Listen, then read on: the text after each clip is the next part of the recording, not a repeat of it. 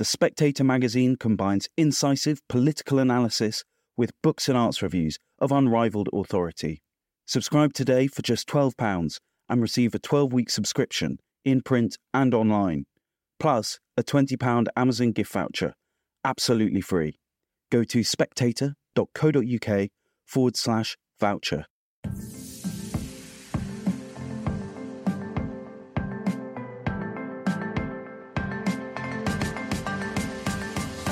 Hello and welcome to Chinese Whispers with me, Cindy Yu. Every episode, I'll be talking to journalists, experts, and longtime China watchers about the latest in Chinese politics, society, and more. There'll be a smattering of history to catch you up on the background knowledge and some context as well. How do the Chinese see these issues? 178 miles to the east of Beijing, there's a beach resort called Beidaihe. The water is shallow and the sand is yellow and fine. Luxurious holiday villas dot the coastline. Starting from the 1950s, leaders of the Chinese Communist Party have moved their families and work to Beidaihe in the summer, making the beach resort something of a summer capital. But secrecy clouds the gatherings, and though this tradition continues, today the resort seems to serve a much more leisurely purpose when the CCP visits. On this episode, I'm joined by the historian James Carter and Bill Bishop, editor of the very popular Sinocism newsletter, to discuss where communist leaders go when they go on summer holiday. What is the changing role of Beidaihe, and what does that say about the changing nature of leadership at the top of the Chinese Communist Party?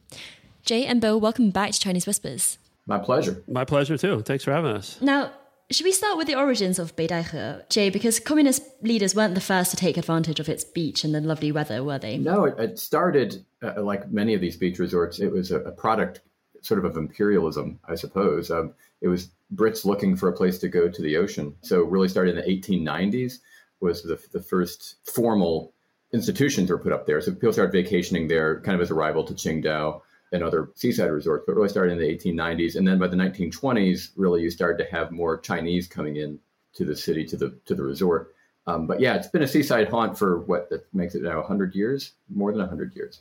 Mm. And Bill, when did the communist leaders start to go? Uh, that's a uh, first. Let me just say, I, I first went to Beidaihe in 1993. I actually went up for a weekend from Beijing, and it is actually quite lovely. It, it had a sort of an older town feel. I think it's probably quite different now. But did you was, take the train up? Yes, I did. It was a very nice old sort of train, and it was you know pre high speed rail but it's actually quite convenient to Beijing. Um, when did they start? You know, that's a great question. Maybe Jay knows the exact date. I think it was after 1949. It was must have been in the early 50s when Mao Zedong sort of started to move up there, but I'm actually not sure.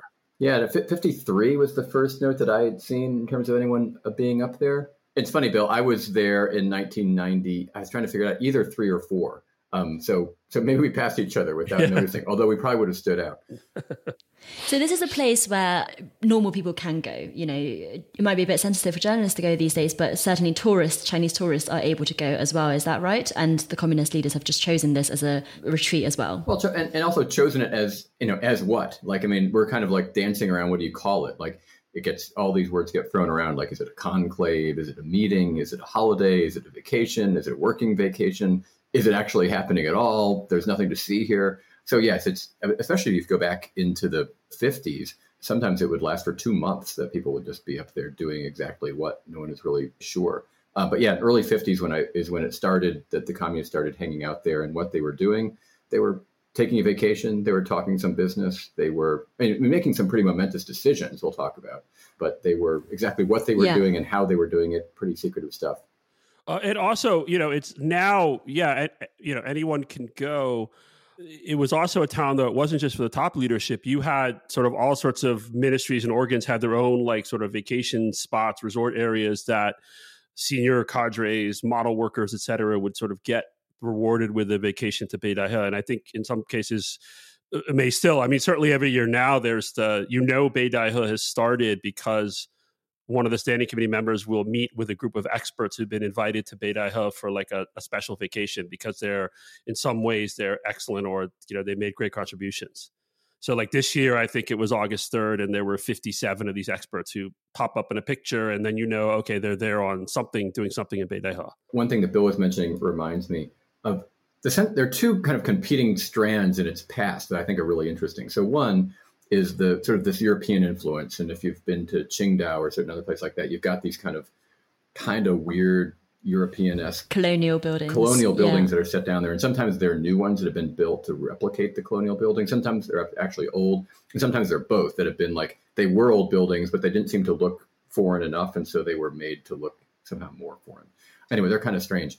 The other thing that reminds me of, and Bill was alluding to this a bit, is if you've ever traveled Uh, I mean, especially in like the former Soviet bloc, and I guess I'm dating myself even using that as a word. But if you travel around like in Eastern Europe, if you go into you know Poland or the Czech Republic, eastern parts of Germany, there would be these sort of sanatoriums and these yeah. resorts that would be for might be for a particular trade union, maybe like the miners union or the railroad union, and they would go there for their week or two, whatever it would be a year, and that would be their, their okay. You will now have mandatory fun and that's kind of what was going up Beidaihe. And I, I think that uh, I think Peter Hessler, who wrote about it one time, was kind of describing wistfully these. I think they were coal miners, and they're like sitting on the beach because none of them can swim. I mean, they've barely seen the ocean. They're sitting there, you know, not working in the coal mine, so that's good. But it's a little bit poignant as to how they're exactly spending their holiday. Well, let's talk about how the communist leaders used it you know when it first started then because we'll, get into some of the kind of questions over its, its modern day form in a bit but when Chairman Mao started taking his government and top leaders to Beidaihe, I think is it fair to say that it was a working vacation? There are these pictures of him with his family on the beach, him sitting in a pair of swimming shorts, like kind of you know chest bare, which is quite funny. But also, clearly, some big decisions did get made there. So, Bill, what was he thinking in terms of why did he have to move the government there and sometimes for months at a time? Well, Beijing gets really hot. And especially in the 50s, there was not, I don't think, a lot of air conditioning in Beijing. And you just have to look at the imperial history, right? I mean, you have the Summer Palace, you had Chengde, right? I mean, this is a common thing for the top leader or the emperor at the time to leave Beijing in the summer because it's quite, can be quite miserable. So I think it was, you know, the camp, the top decision makers up to Beidaihe. It's a lot nicer.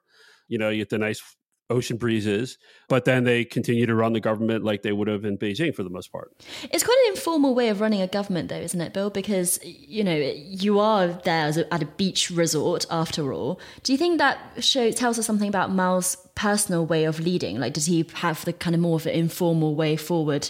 You know, some people have said that he likes to pit people against each other, and maybe something like Beidaihe helped that because instead of going through formal meetings, you're kind of like seeing each other at a beach resort. No, I think that's good. I think it was a probably a manifestation of his general work style, which was really not about institutionalization or routinization, but more about sort of. I mean, he was he was number one, so to speak, to be simplistic. Yeah. And Jay, um, let's talk about some of those big decisions that were made at Beidaihe then, because I think 1958, for example, was quite a momentous year, wasn't it? Tell us about that. Oh, yeah. In 58, I mean, a couple of different things were happening actually in, in 58. So one was they made the decision to, in the second, what became the second Taiwan Strait crisis, so made the decision to, to launch uh, tens of thousands of artillery shells into some of the offshore islands um, that are controlled by Taiwan, but are only, in some cases, within swimming distance of the mainland that was a decision that was came out of Beidaihe. And a lot of the five year plan, which really led to the Great Leap Forward. So, in, in effect, the Great Leap Forward was really launched out of Beidaihe. So, you know, Beidaihe, like, like many things in the Cultural Revolution, especially, but in the Maoist era, there's a lot of things that have this sort of comical edge to them because they're so absurd, but they're grim. I mean, tens of millions of people, you know, died as a result of decisions that came out of Beidaihe. So it is this the awkward picture of Mao in his ill-fitting shorts sitting on the beach in his chair. Um, but you know that the decisions that are coming out of that are, are beyond grim. So, I mean, others, you know, Deng Xiaoping kind of the, the tradition of Beidaihe sort of died in the Cultural Revolution because, well, there were other things going on. Deng Xiaoping revived it, and, and he used it to make some pretty significant decisions, in, including some of the sort of anti-corruption campaigns that he moved forward that have kind of filtered through much after his time. But in any case, a lot of decisions got made. Part of the challenge in answering that question is we don't really know what goes on there. It's not an official party event, that there's not a formal statement or a policy document that comes out of it. So it's a lot of reading the signs and the, and the smoke signals. But I think the interesting thing about these photos that we can see these days of people at Beidaihe is that they were reported on by state media at the time. So what was the messaging there in sense of what was the thinking behind telling people these beach resorts are happening? We don't really necessarily know what's going on in them until after the fact. But whereas these days, and let's get on to that eh, shortly as well, it seems much, much more downplayed or almost secretive. Bill? That's a great question. I mean, again, back then, obviously there were a, a, very small handful of media channels, and so it was very easy to control the messaging. And you know, it was all about, I think, also just making sure that people understood that the leaders don't just disappear for months at a time or weeks at a time. I mean, if Mao didn't appear in the People's Daily for a X number of weeks or so, I think people would be wondering what the heck is going on right? So you have to have. I think it's, it was part of the overall propaganda messaging, but it was also this was not a vacation in the sense. I mean, they were still running the country. They just moved mm. moved the operations to someplace cooler and a little bit nicer with better seafood. Is it optional? Is it part of work? Do you have to go as a member? It's a great question, of... and it's you know I don't I don't know. I mean, I know now you can see like the standing committee members tend to disappear for the 13, 14, 15 or so day period, but some Politburo members pop up in other places. Uh, provincial heads pop up in other places, so it's not like they're all gone. I mean, this year actually was interesting because there was a state council executive meeting that Li Qiang, the premier, chaired on August 8th and because I think it was about the floods, but I don't remember mm. them actually talking about a premier holding a meeting during Beidaihe in recent years. Mm. But in general, the top seven, five, seven, or nine, depending on the makeup of the standing committee, they seem to just disappear for the entire period. And Jay, you know, you mentioned Deng Xiaoping there. Did he also benefit from the informality of the meetings? Because even though, as we've talked about you and I on the podcast before, you know, he had ultimate control of China, his paramount leader, he didn't really have very many formal roles except for head of the Central Military Commission. So did he find that informality of these meetings also helpful? Yeah, I think so. I think that informality and, and that, I mean, secrecy is, is not exactly the right way to put it, but it was not exactly clear what the relationships are like. Everybody has this vague sense that Deng Xiaoping is in charge, and sometimes not even a vague sense, a very clear sense. But exactly how that power is exercised is sometimes not entirely clear. So yeah, when you're at a beach resort and uh, you, I mean, everybody is, as Bill was saying, we don't really know, but it's pretty clear that who's expected to be there. And if you weren't there, that would be a problem. That would be noticeable. Um, and so, almost like a court, kind of almost like a Versailles style kind of court, that you know everybody's there, who's in which hut, who's in, you know, who's invited to which dinners and, and which lunches, and who's walking along the beach with whom. Those are all ways of, as you were saying earlier, playing people against one another. And maybe the best example of that didn't really happen at the Beidaihe meeting itself, but took place in Beidaihe, which is the plot, supposed plot by Lin Biao to overthrow Mao, which emerged out of, you know, Lin Biao, as listeners probably know, had been Mao's number two, had been appointed as Mao's number two, a very, very strange man by all accounts, had a, his villa during the period that he was Mao's second, uh, his designated successor was in Beidaihe with his swimming pool and his movie theater. And it was from Beidaihe that he was preparing to launch the coup, or maybe his son was launching the coup, or whatever it was, it was found out, and he tried to flee the country from the airport and uh, eventually died in a plane crash in, in Mongolia. So there's stuff in Beidaihe that is, a lot of it's connected to the meeting, but there's also these other pieces that go along that, again, are shrouded in secrecy, which I think kind of Uh, maybe coincidence, but it is still the case that we don't always know what comes out of Beidaihe. And it also is, at least historically, I think in the Deng era, eh, it, we talked about sort of the lack of formal titles, but then also in the in the Jianghu era, it was also you know the retired elders go too. Again, there are all sorts of rumors and claims about what influence they had, or you know, at, at different times. We don't know, but certainly that was a, a big feature of the previous era of Beidaihe. I think in the Xi era, just given what's happened with the elders in general, it seems like that's probably less of a factor now than it might have been, say, in the 10 years under Hu Jintao or, or during the Jiang Zemin era. Yeah. And I was totally enraptured by Peter Hessler's um, description of Lin Biao's old villa and how overgrown it is and it's still kind of like surrounded and no one's allowed to go in there even though Limbiao hadn't been in it since was it 1960 no, no 1973 yeah, 71. Uh, yeah, 71 71, 71 right. Yeah, um, I don't know if you, either of you have seen Lin villa there, but this idea that you know each of the leaders have their own villas, and then even the disgraced, you know, they can't be demolished. It's kind of just hidden in plain sight, but you're not allowed to go in there. It's incredible. Um, I've not been. Uh, Bill, have you? Have you? Did you see his villa when you were there? No, no, I did not. I mean, I will say that you know during the Mao era, there were other villas around the country. So, for example, I've stayed in the Lin Biao Villa on the West Lake in Hangzhou. It was part of it had been converted into a hostel. So I think I stayed there in like 92 when I was traveling on the cheap, right? And it was a very strange place. Mao had a villa. I mean, they tended to pick really nice places around the country and put their sort of villas where they could vacation, work, etc. And so the Lin Biao villa in Hangzhou had been, you know, was in, not in great shape in 92, but it was definitely not overgrown. Beidaihe, I have no idea. I wonder if it's still that way. It sounds pretty creepy. Right. And Peter Hessler, when he wrote about it, said he got picked up immediately by um, plainclothes police when he went. As we're talking about the physical layout of also with the villas, that's and you asked the question about what was the messaging going on with showing these communist leaders at the beach. I think that they're trying to thread this needle of being both the I mean being the leadership and sort of having a position above the rest of society, but also being very much of society. So Beidaihe was a beach resort that was open to the public, as we were talking about earlier. So it's kind of divided into these three pieces.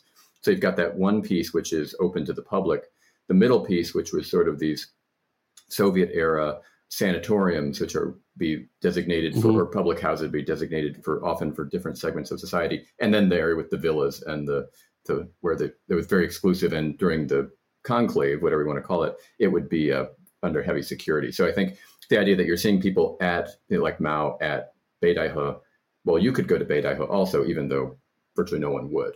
But the idea was that they're not some place that was off limits to the rest of society. They're part of society. Nowadays, of course, yeah, the fact that it's happening can only be deduced by the absence of certain leaders from the news from, for a period of time. Well, let's talk about Beidaihe in the modern age then, because after Hu Jintao took charge, he nominally stopped Beidaihe as an arm of government, I guess, as a procession uh, for government to go to in 2003. But Bill, as we've already talked about, leaders do still go to Beidaihe. So do we know anything about what it's been like in the last 20 years? What role does that resort play now? No, it's a again another example of how hard it is to figure out what's going on. So yeah, I guess right after Hu Jintao took power, the first summer of 2003, the leadership issued this directive basically saying they would no longer the top organs would no longer go to Beidaihe to work. And so people said, "Oh, there's no more Beidaihe meeting," but they still went. And so again, it, it's certainly from various accounts and rumors, it sounds like there were still decisions being made, and especially around personnel being discussed at Beidaihe. But um, and maybe Jay can can because I'm actually I'm not sure exactly, but maybe Jay knows. But whether or not that meant that after 2003, the period they were gone was shortened. I actually don't know. That that actually is probably be interesting if all of a sudden it really became just like two weeks versus before it might have been a month or so. Yeah, over time it, it's definitely gotten shorter. I mean, my understanding is back in the 50s it would last for for a couple of months. I think I mentioned that earlier. But but recently, yeah, it's t- tended to be a couple of weeks. Yeah, maybe that's tied to it being lowered as a priority. But again, we don't really know. And to say it's too to say it lasts for two weeks, you know, what even is the it? So there's not an opening ceremony, a closing ceremony. So I would imagine, look, I, I work in Philadelphia, and so a, a lot of people go down the Jersey Shore. And so you'll find people who like all congregate in a town. And when you come back on Monday, you'll talk to people who have, they weren't there on, on purpose. They, they often have meetings or conversations that they all happen to meet in this particular town. They've been going there for years. And so it is kind of an informal conversation. I, I imagine that that has a, a relevance to what goes on sort of Beidaihe. Um, it's more formal than that, but it is people they're they're expected to be there every year. There are certain dynamics that play out every year, but exactly how it's going to be isn't there, and it's not a formal start and a formal end. It's it's uh, it's really hard to divine exactly what's coming out of it, and it's getting harder because I mean, like everything else in China, uh, it's harder to understand exactly what's going on at the top. But but it's also you know I mean, in some ways, it maybe this is too simplistic, but these guys, and they tend to be all guys at the top. I mean, they're pretty, they have hard jobs, right? And so they actually do need some rest. At the same time, right, they can't just disconnect from the country for two weeks, right? And so, especially with modern technology, you know, they can do what they need to do at Beidaihe. Like, for example, around the flooding, mm. Xi Jinping didn't go sort of visit the, you know, console the victims of the floods, neither, did, you know, or the premier who would be more likely to go, Li Qiang didn't go. But it's not like they were sitting in Beidaihe ignoring it or not paying attention, right? I'm sure that they, you know, again, like I said earlier, this year at least, according to sort of Xinhua or the CCTV, you know, Li Qiang chaired a state council executive meeting about floods on the 8th of August. They can do these things remotely, right? I mean, they can work remotely, but also maybe lower the pace a little bit for a few days. But we're yet to see a picture of Xi Jinping sitting in his swimming shorts on a wicker chair on the beach. Do you want to see that? I'm sorry. I don't know. I mean, it's. but to be a bit more serious, I think that does say something about the way in which Chinese leadership has changed. You know, yeah. the messaging to the public is much more serious now. You need to respect Xi Jinping, whereas Mao was much more into his kind of "I'm one of you" messaging. Yeah, I think so, and I, I also think that we, we talked earlier about the informal networks that could be present at Beidaihe. And Bill was talking about the party elders, which you know this year have, have I'm, I do not imagine they're there. I mean, there are very few left, and, and they're pretty purposely excluded from most opportunities for discussion. So I think that that Xi Jinping is not interested in having sort of an informal network of no. whispering or, or conversation. He he wants control over things, and so the more informal it is, the harder it is to control. So he's not interested in that. Yeah, I, I would agree with that. And is that why Hu Jintao nominally banned them in the first place because we were going into a period of China where it was more collective leadership, more formalization. Is that why that happened at that point? Uh, I'm actually not sure. I, I, think that that's possible. It's it's also possible it was sort of a symbol of sort of more man of the people. I don't, you know, sort of mm. because Hu Jintao was kind of more. I tried to project more of a down to earth approach, but um, at the same time, Hu Jintao of the most recent sort of general secretaries was, you know, certainly perhaps the one most bothered by elder interference, specifically from his predecessor Jiang Zemin, right, who sort of never went away. And so, you know, we again, I think even though they're supposedly Hu Jintao said we don't go to Beidaihe anymore, and then it caused this big sort of years of debate in the China watching community about whether or not these meetings still happen, there were still things going on at Beidaihe. People still went there were all these informal discussions and and you have lots of rumors but i think in some accounts that have come out um, it's pretty clear that some at least around personnel some decisions were pretty heavily discussed at Beidaihe.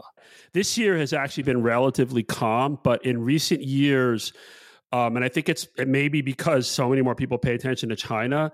The idea that the top leadership just disappears for 14 days or 13 or 15 days just becomes a sort of a, a witch's it's sort of the, the, the accelerant for a witch's brew of rumors about like you know so you have people who say well he hasn't been on the people's daily front page for x number of days so therefore he's in trouble or this or that and the challenge of course is no this is what they do uh, it just mm-hmm. is how that system works and so again like if Xi Jinping hadn't appeared now, some people say because Xi Jinping actually has not, we have not seen him. We just saw a release that said that he chaired a, a standing committee meeting. There was no video from the meeting. So some people might argue that, well, you know, maybe something's going on. It's not. He's going to South Africa next week. But, but my point is, when it comes to trying to sort of see what's going on, it is this throwback to to this older sort of the, the system and its sort of its sort of historical roots and so people, I think this year again was a little bit better, but the last couple years, last three years around Beidaihe, you had these crazy rumors about stuff that was going on. I think in part because of you know the party congress, or you know they're mm. just they're just this year again it was a little bit calmer, but people I think who are trying to figure out what's going to have to understand that that there is a period 14 15 days where Xi will disappear and that's just the way it is mm. if it mm. becomes 20 days then maybe something's going on yeah and uh, you know, it reminds me of the Qin Gang disappearance. You know, at what point does it start becoming yeah. a real thing? well, and that one is a thing. So yeah, I think that as we're talking about Xi Jinping and, and how he's trying to navigate what's going on, and he's got all these challenges trying to face, and also is very clearly the most. I mean, I don't think anyone would dispute he's the most powerful ruler in China since Mao. But the way they use Beidaihe, I think, illustrates an important difference between the two of them. And maybe it's about Xi's vulnerability, or maybe it's about just something unique, how, how times have changed. For Mao, the informality of Beidaihe, I think, gave him an opportunity to advance his cult of personality. It's like because he because he was such a brand, because he was mm. the leadership, um, he could manipulate people through these informal methods because actually his power was greater informally than it might be through the, the formal channels. Whereas with with Xi, I think that he is really maybe it's because he's not as charismatic. Maybe it's because he doesn't have that sort of personal branding. Maybe it's for maybe it's because the world is just very different. And uh, Bill was mentioning earlier about the different media channels that are out there. But what Xi seems to want to do is he he wants to avoid informality and he wants to make everything very narrowly channeled. So for him, even though he's a very strong central leader, Beidaihe is something that doesn't appeal to his his style. Whereas I think for Mao, it sort of it sort of did. Yeah. Yet another reason why when we talk about a cult of personality under Xi is not the same as it was under right. Mao, something that a lot of Chinese people will reflect as well. And uh, Jay, you know, maybe this is a bit flippant, but also Mao was a very strong swimmer, so maybe he wanted to show off that side of himself as well, as we know. yeah, Xi claims he likes to swim, but um, yeah, we haven't we haven't seen evidence of it. Well, that was again. If I can just jump in one of those rumors. Remember in 2012, before the Party Congress, where Xi became leader, that Xi disappeared for like 10, 12 days. He skipped a meeting with then U.S. Secretary of State Hillary Clinton. One of the many wonderful rumors going on, and we still have no idea what happened, was that he was attacked after swimming by one of the uh, attendants. There was people in Beijing swearing that he had been stabbed by somebody at the pool. I, I think it ended up being not correct, but I, but to your point, certainly there was the, the sense that yes, he does like to swim. Jay and Bill, that's a great note to end on. Thank you so much both for coming on and uh, having a very summary episode of Chinese Whispers. Yeah, enjoy the rest of your summer. Thank you for listening to this episode of Chinese Whispers. I hope you enjoyed it. If you're listening to this podcast on the Best of the Spectator channel, remember that Chinese Whispers has its own channel as well. If you just search Chinese Whispers wherever you get your podcast from, you will always get the latest episode first there. If you have any feedback, positive or negative, but preferably constructive, please do email me at podcast at spectator.co.uk. And I'd also love it if you left a review or told your family and friends about the podcast. It's the way to help us grow. So thanks so much for listening and join us again next time.